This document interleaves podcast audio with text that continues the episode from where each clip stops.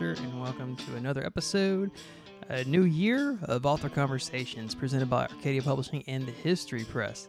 And you may think you know the history of Atlanta, but I assure you there is much to learn, especially about its early history.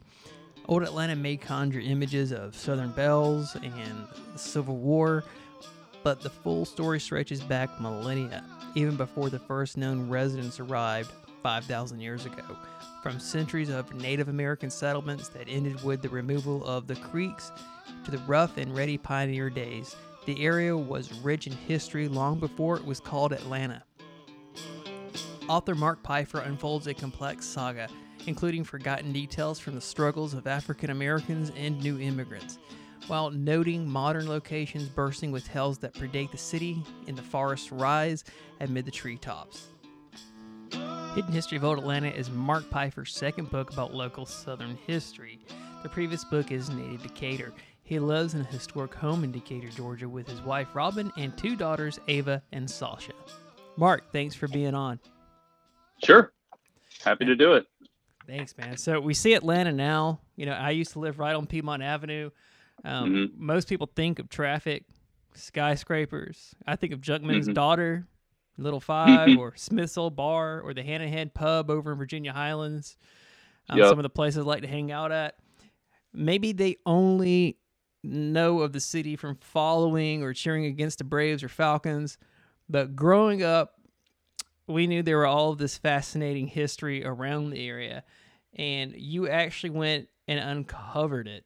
Uh, you mm-hmm. uncovered more history than I ever thought there, you know, could have been uncovered around there because you know I've always was fascinated yep. by what was there before Europeans. You know, the native history I've always been fascinated with. Um, what made you want to delve into the city's hidden history? Well, it, it's exactly what you said. Um, uh, I, I grew up a little further north of here, around the D.C. area, but I've always loved the South, and um, and and I've I'm now I'm I'm a true Southerner at least by the by my own definition, because I've spent more of my life living in the South than I have um, in DC, where I grew up.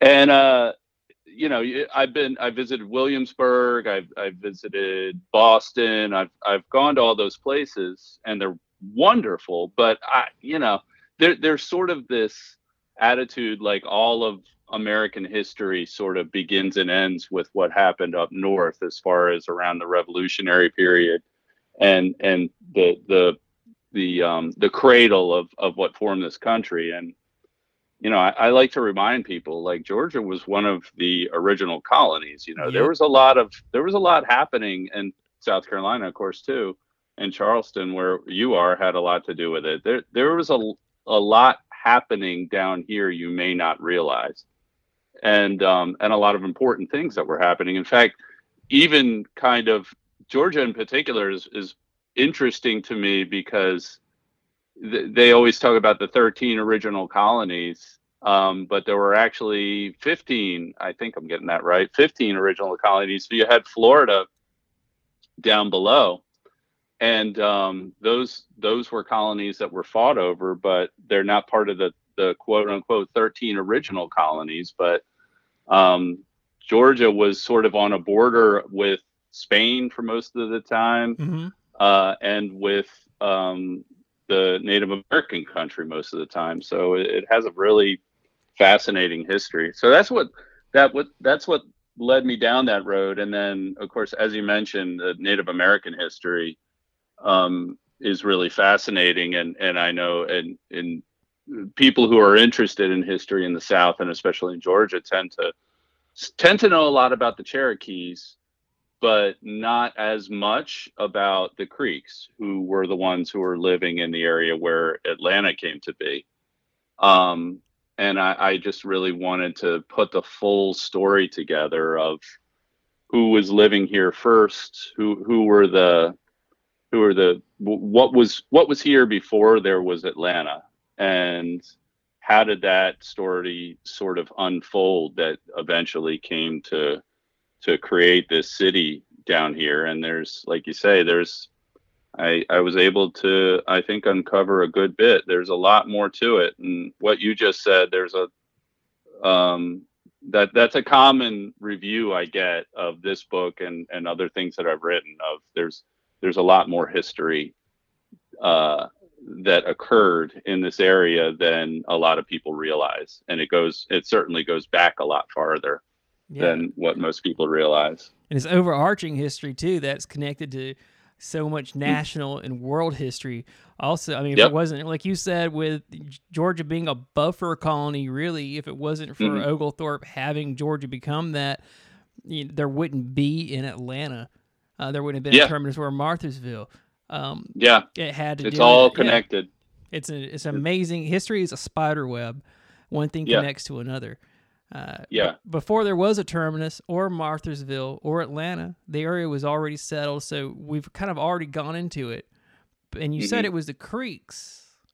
Yes. But what was their culture? As, or the as, Muskogee, yeah. What was their culture yeah. like? Do you know? Uh, can you speak a little bit about that before contact well, with Europeans? Yeah. I, I know I know a whole lot about the historical period when they were interacting with the Americans um, and largely that's because the the like like you and I just said that they're they're commonly called the Creeks, um, and usually people say the Creeks, um, and they called themselves the Creeks during that period. So I think it's okay to say that. Um, now, these days, they're they're the Muskogee Nation that's out in Oklahoma. Mm-hmm. Um, and uh, the reason we know a, a, whole lot about the historical period of their culture is because that's when obviously America they didn't have a written language, but Americans began in their interactions with the Native Americans. Um, the the British and then the Americans wrote down what was happening the whole time, and yeah, I, I can talk a, a, a good bit about it. The it's the, the the most important thing to understand when you talk about the the creeks and and the the same is true of the Cherokees that it, it's a confederacy, um, meaning their culture was not set up that they were this one tribe that all worked together and and and um, operated as a nation. Um, it, it that forming a nation and then forming a confederacy was mostly in response to um, the Europeans, but they they they mainly operate on a town system.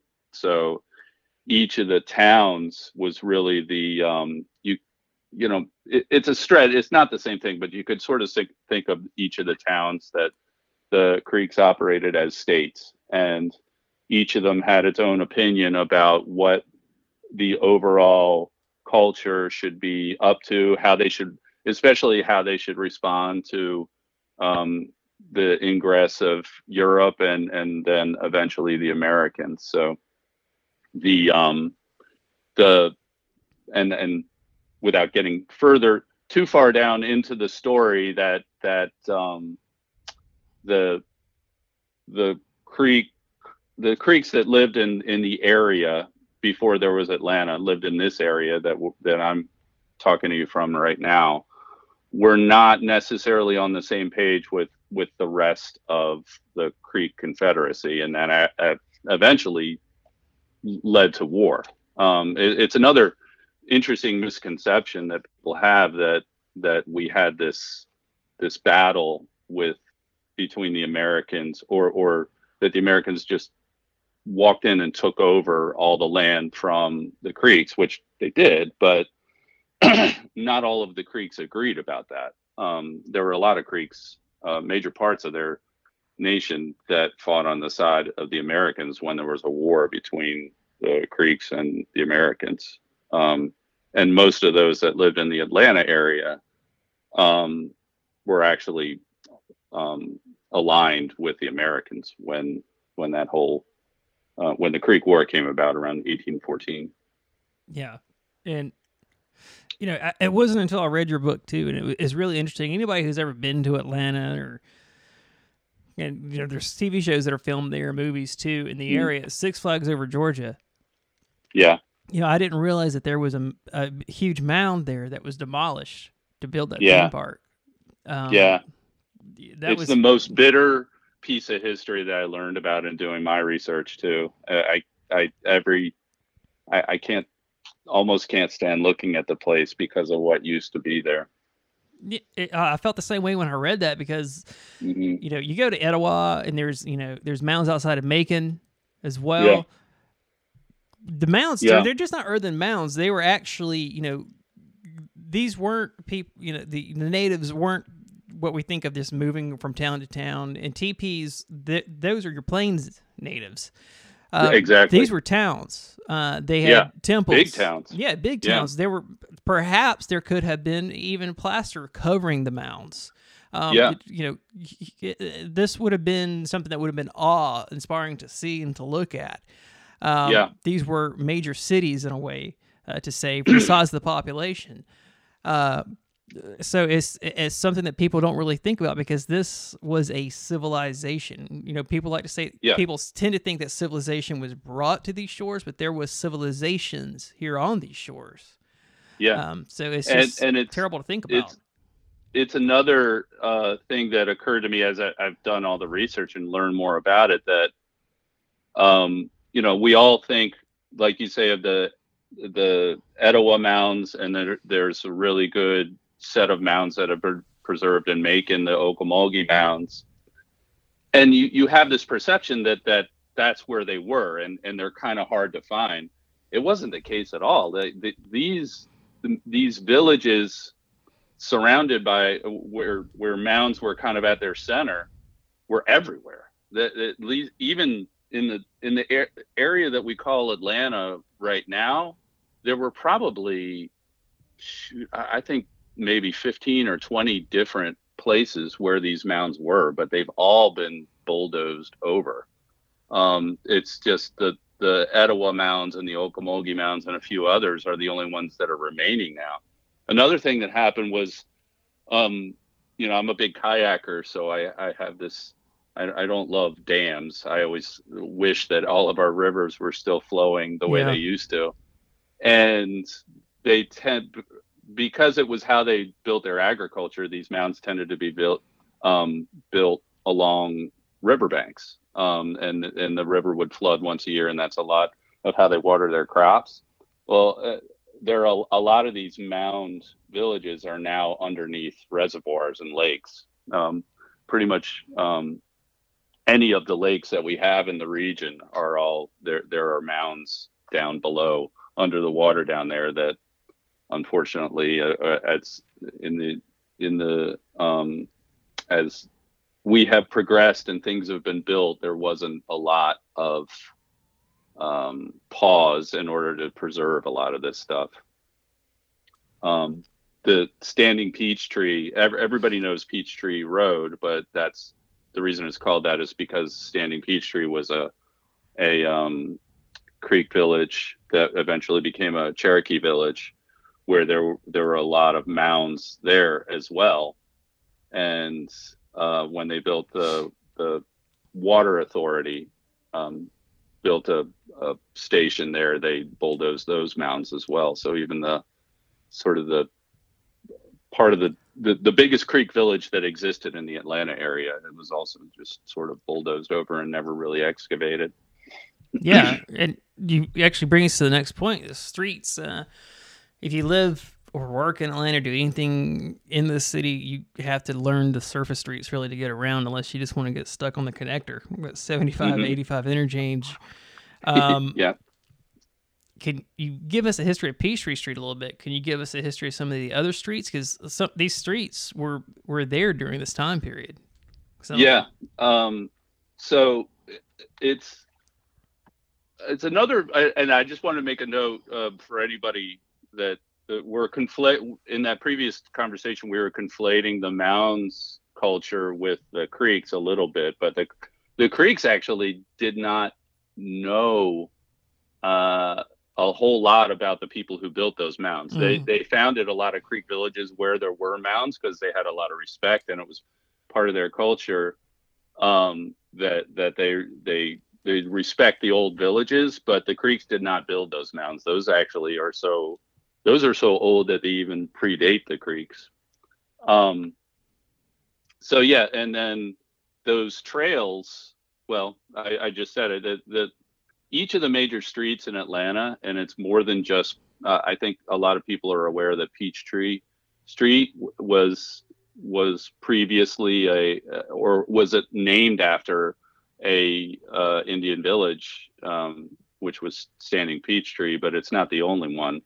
Um, the center of town, really, the town was founded on top of an intersection of major trails in the area. And that's sort of a theme that I try to draw through that becomes obvious as you look at the whole history of Atlanta that um, even before there was an Atlanta, it's been it's a crossroads, and the reason it it always made a good place for people to be is because it had a a really the, the the lay of the land between the mountains up to the north and then the Chattahoochee Ridge River um, over a little bit west and the way it slopes down o- over the landscape.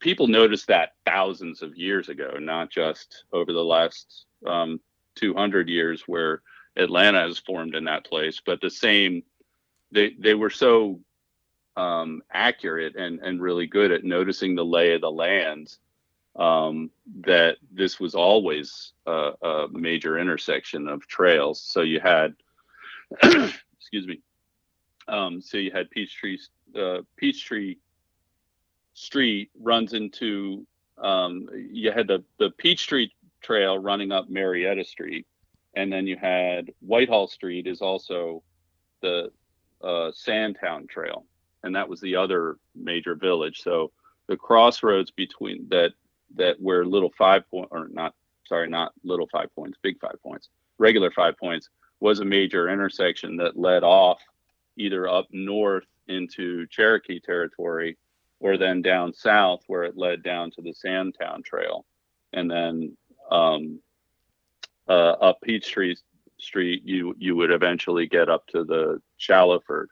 So these were all major major trails that were used even before that that were used in, in you know like I say thousands of years ago that crossed the whole landscape. And each of the streets that surrounds all those were trails that I've got maps of it in the book that lays out which streets were trails that um, were formed a long time ago, and that um, there, there's a I don't know how many people notice it now, but it was important to people at the time that Atlanta's a little bit crooked. Like most of the streets in Atlanta are laid out n- north and south in a grid, but when you get downtown, they switch over to this crooked orientation that sort yeah. of runs northeast, southeast, and and um, uh, southwest, uh, northwest.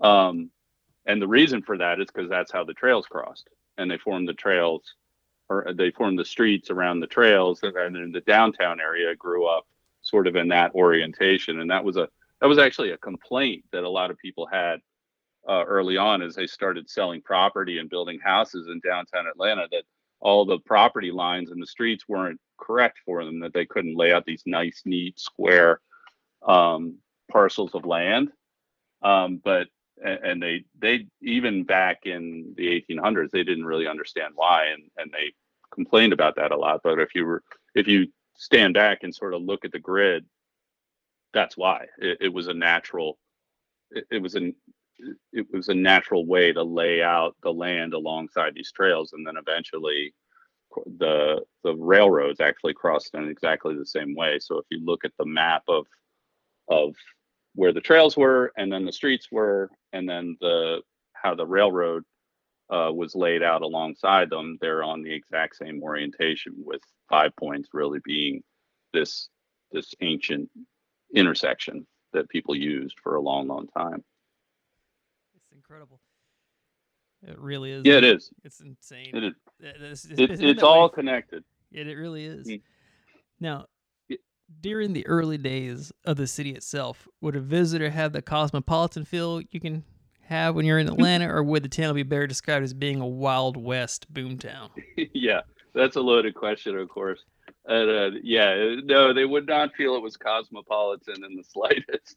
It, uh, it, it it's that was for me my one my favorite sort of discovery and doing all the research and and understanding the book. I, I always think it's it's it, it's it's more it's more fun to find out about um, uh, sort of unusual things that happened in the past rather than you know a lot of smart people getting together and making smart decisions and i'm not saying anybody wasn't smart in the founding of atlanta but yeah it it no uh, to answer your question I, I, I think it's obvious that uh, atlanta was more of a wild west town.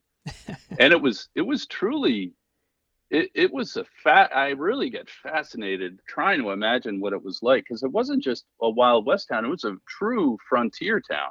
Like just outside the borders of atlanta when it was being formed um, you still there were still a lot of uh, um, Cre- uh, native americans um, in the area during that time and so anyway the, the um, what happened was they built the railroads, and Atlanta was, as I think people generally know, Atlanta, as we call it now, um, the the sort of American thing that we founded there was was formed because of railroads. Um, the what Charleston and Savannah had been historically the the the key cities of the South and and two of the key cities for commerce and you know in the new America. Um, then New Orleans took over as as the country started to spread in a westerly direction.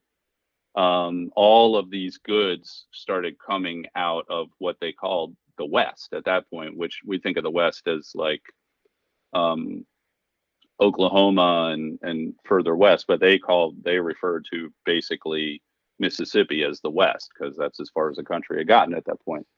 And because of the Mississippi River, all of those all of the goods that were coming out of the West were going to New Orleans in order to be shipped to other places in the world. Well, that that kind of killed Savannah and Charleston. Um, they sort of fell from from glory pretty early on, and all of the basically got stepped over as New Orleans became the place where things would mm-hmm. would uh, travel from. So the solution to that was was a high tech solution for the time is railroads. So they built all these railroads to bring the South really to bring Charleston and Savannah back into the limelight, and in order to create a path that would travel um, event at that point they were trying to connect to the Mississippi River, but then uh, obviously it, it went further than that later on. Um, this this crossroads in Georgia became a, a good natural place to start shipping goods. So all of that to preface it getting to the Wild West part of it, they did that. They built the railroads, and then it's, and they brought a lot of Irish people and, and other immigrants over in order to build these railroads.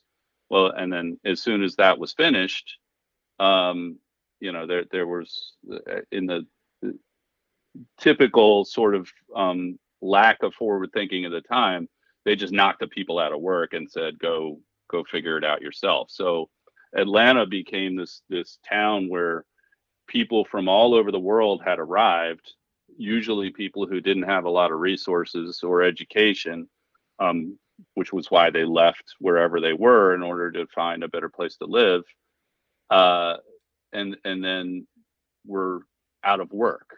So they turned to the best ways they could. When you don't have a job, you turn to ways to to find whatever money you can. So you either you either gamble or you find some more illicit sort of way in order to make some money, which was a, had a lot to do with uh, drinking. Uh, a lot of people, a lot of the uh, prostitution became of if you don't have a job, um, especially if you're a woman, or if you, uh, unfortunately, if you even have a wife but you don't have a job, it's the one place that they thought they could make money. So prostitution became a huge industry in Atlanta. And then um, crime, of course, theft. Uh, and the one, the only people who had money were the railroads who were coming through Atlanta and the passengers who were come who were traveling through Atlanta using the railroads. So Atlanta became sort of a, a den of iniquity where if if you arrived on the train, you could you there were plenty of places to go out and drink while you were there, and then plenty of places to go find a prostitute. Um, and then you always, as, as you were wandering around town drunk, you typically might run into somebody who might be willing to relieve you of whatever money you had on you. So uh, Atlanta was was definitely one of the roughest towns in America at that point, and um, uh, there's a lot of exploration and there's a lot of exploration of the book about how that happened, where it happened, um, points out exactly the streets that were the ones that you did not want to go to back in those days, and uh, the, there there are three three neighborhoods in town that you can go um, look at where they used to be now, but um, that that were known as very notorious places to go. Was Snake Nation was one that uh, I think a lot of people have heard of. That's where all the prostitutes were, and that, that was generally the poor neighborhood. Slabtown was uh, a place that was slabs or are, are pieces of rough wood that you can basically trash that a sawmill throws away. You, the, there were all these houses around the sawmill made of slabs, and that was um, uh, an, another place where they thought a lot of crime was occurring.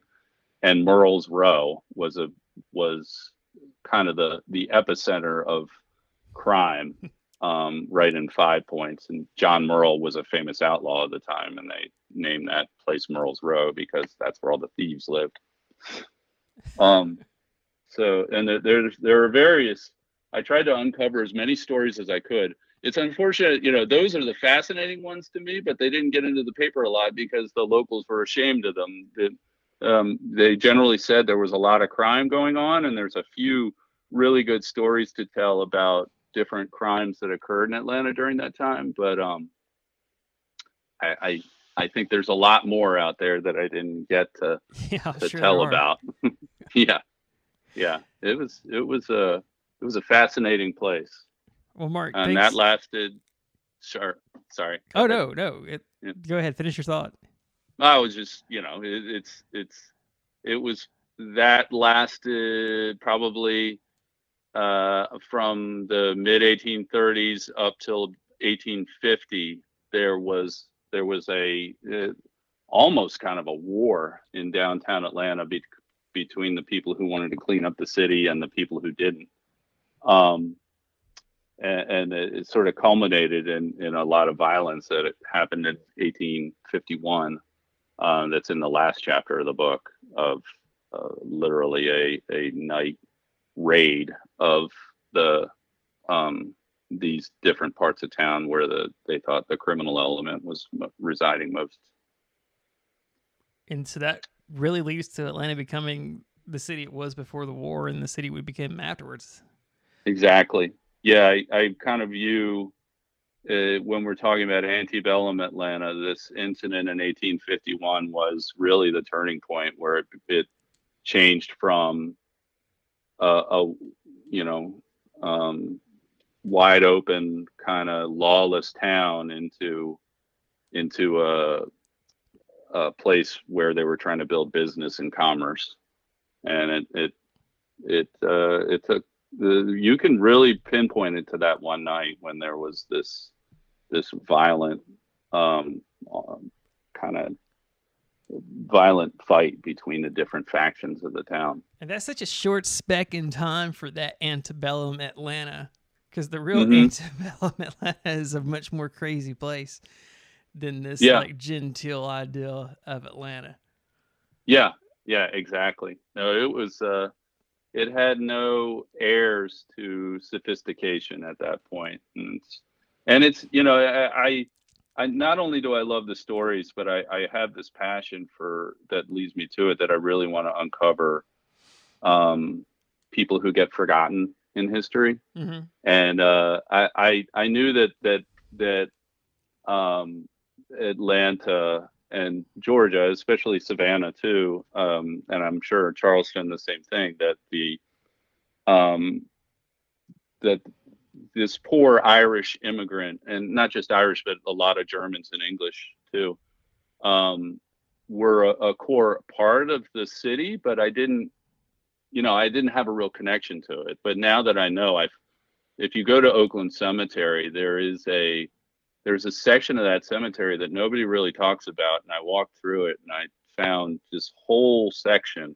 of all Irish immigrants from exactly the dates that I'm talking about. And you really wonder you know what did they do? Like the, these are the people i'm talking about. These were the yeah. railroad workers who got thrown out of their jobs and lived in snake nation. And some of these people were probably pickpockets or i or you know there were a lot of them with legitimate jobs too. A lot of them became farmers but if you think about it if you if you didn't know how to be a farmer and you just lost your job with the railroad what else are you going to do? There were no there were no jobs. There were um so they just sort of kept going the best they could. It's that um, I had many like afternoon mark where I would go and just walk around Oakland and then mm-hmm. depression. So what did I do after getting depressed? I mean, it was a lot of history, but then I mean, you're walking around the cemetery, so it's kind of you know morbid. Yeah. So I would go across street, of course, is six feet under, which is also kind of you know strange. Yeah.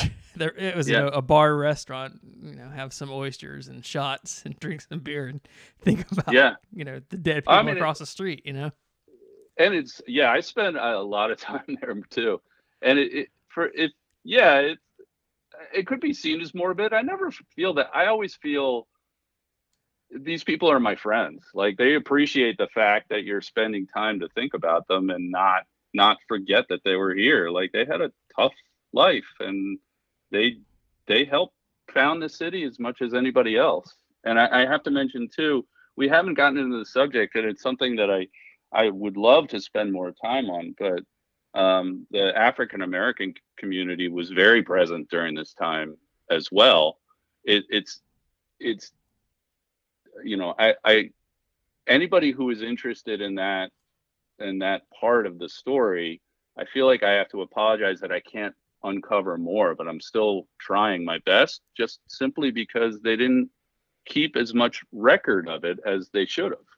So it's it's just a lot hard. Like the if you go through the city council minutes, they're not giving you a lot of information about the about the African American community at the time, and obviously that there's a lot. It, slavery is the story, and and building the railroads, uh, there is a, a, a big part of it that is that is about slavery.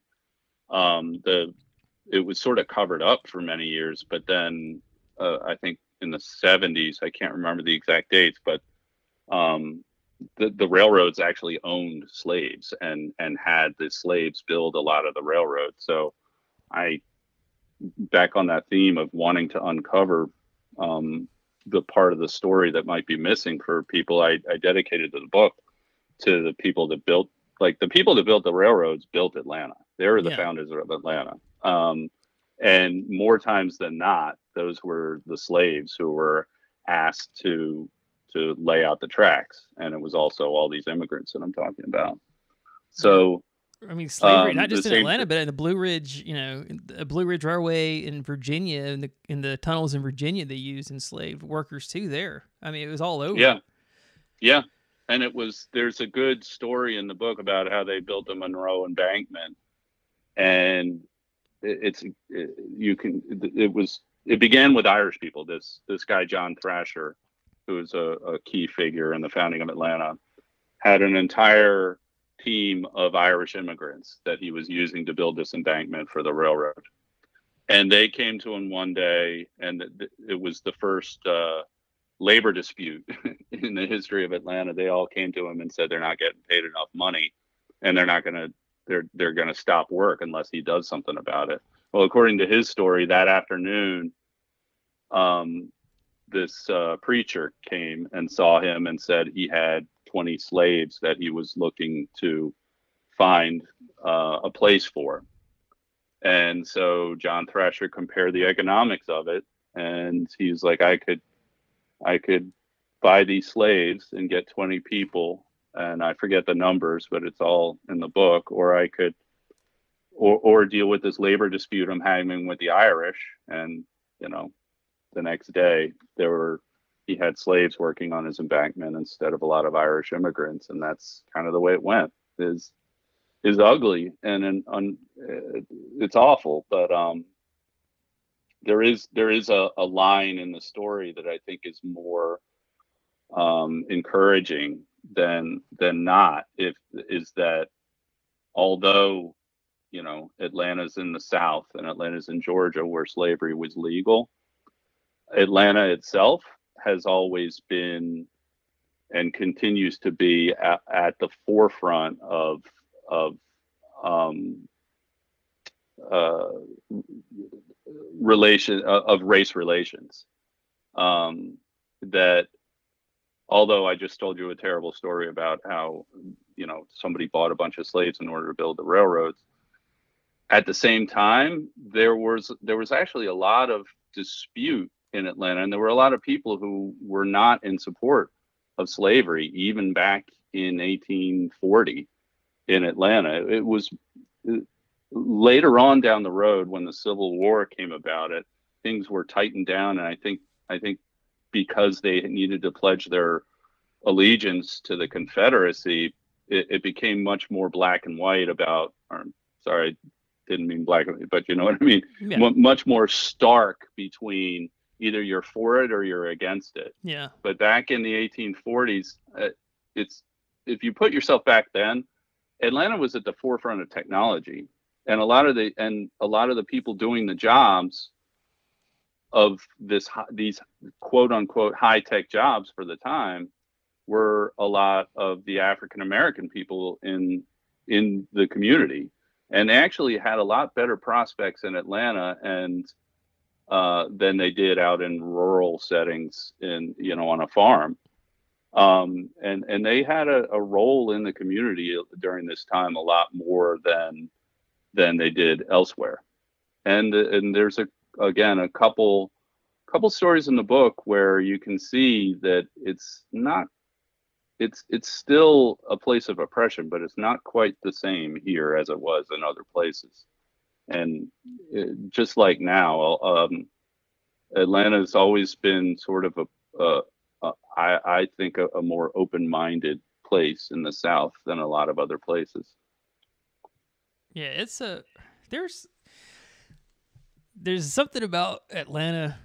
I mean, a one thing about Atlanta I don't like, of course, is what everybody doesn't like the traffic. But yeah, there is yeah, you know I've got always, major highways running yeah. through downtown, so that yeah, that's always going to be an issue that they don't ever you know every time you go there they're still working on 75, 85. I, I never understood that. Right.